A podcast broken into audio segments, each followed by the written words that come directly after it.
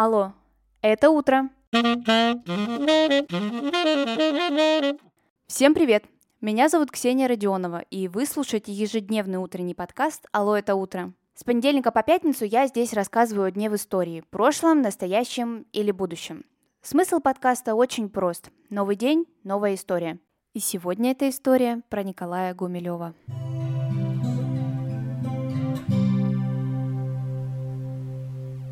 15 апреля исполняется 136 лет со дня рождения поэта Серебряного века, основателя акмеизма Николая Гумилева. Гумилев родился в Кронштадте, но практически все свое детство провел в царском селе. Первой ступенькой образования стала царская сельская гимназия. Но успехи поэта всегда оставляли желать лучшего, и несколько раз его даже хотели отчислить. За Гумилева вступился на тот момент директор гимназии поэт Иннокентий Аннинский. В будущем Гумилев напишет для него следующие строки. «Я помню дни. Я робкий, торопливый входил в высокий кабинет, где ждал меня спокойный и учтивый, слегка сидеющий поэт. Десяток фраз, пленительных и странных, как бы случайно уроня, он вбрасывал в пространство безымянных мечтаний слабого меня». Аннинский увидел талант в Гумилеве, и из-за его стихотворений он и оставлял его в гимназии. Николай Гумилев был влюбчивым человеком, и его музы надолго не задерживались. Женат был дважды, и первой его женой стала Анна Горенко, которая нам больше известна как Анна Ахматова. Познакомились Анна и Николай все там же, в Царском селе. Анне на тот момент было 14, Николаю 17. Поэт предложил свою руку и сердце, но Анна ответила отказом. Гумилев погоревал и отправился продолжать дальше свое обучение в Париж, в Сорбонну. Во время обучения Ахматова поняла, что соскучилась по Гумилеву и написала ему письмо. Гумилев, недолго думая, собрался и отправился в Крым, где на тот момент Анна с семьей находилась. Тогда же Николай делает предложение во второй раз.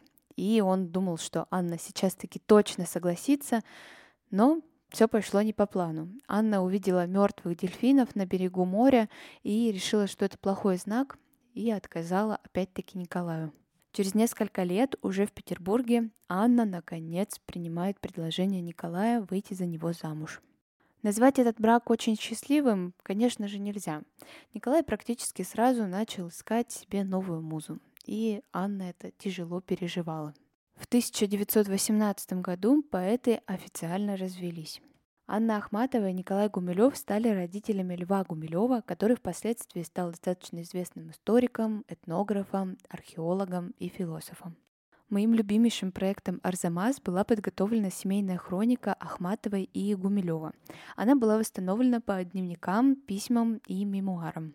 Текст этот достаточно объемный, поэтому перечитывать я вам его не буду, но обязательно оставлю ссылку в своем телеграм-канале «Алло, это утро». Найти телеграм-канал вы сможете в описании к этому выпуску.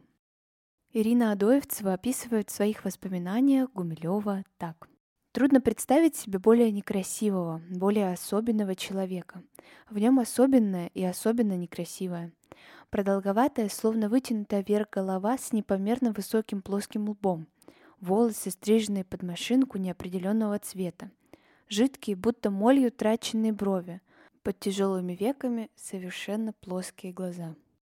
Одни из самых известных стихотворений автора посвящаются озеру Чат. Но интересно, что там Гумилев никогда не бывал. Когда Гумилеву было около 20 лет, его завораживает Африка. И, кстати, стихотворение «Озеро Чат» и «Жираф» — это одни из первых в африканской тематике. Вообще, за свою достаточно короткую жизнь Гумилев много путешествует. И Африка не исключение. Там поэт побывает трижды. Уже после революции в 1921 году Гумилева арестовали по обвинению в контрреволюции, а вместе с ним и еще более ста представителей творческой и научной интеллигенции. Дело, естественно, было сфабриковано, но разбираться, кто прав, кто виноват, ни времени, ни желания не было.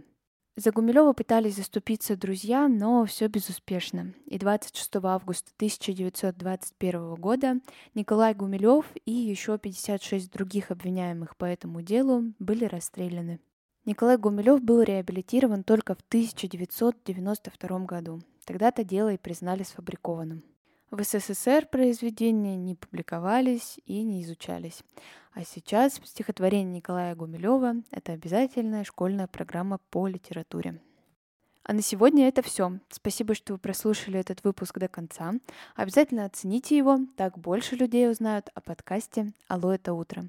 А мы услышимся с вами на следующей неделе. Хороших выходных. Пока-пока.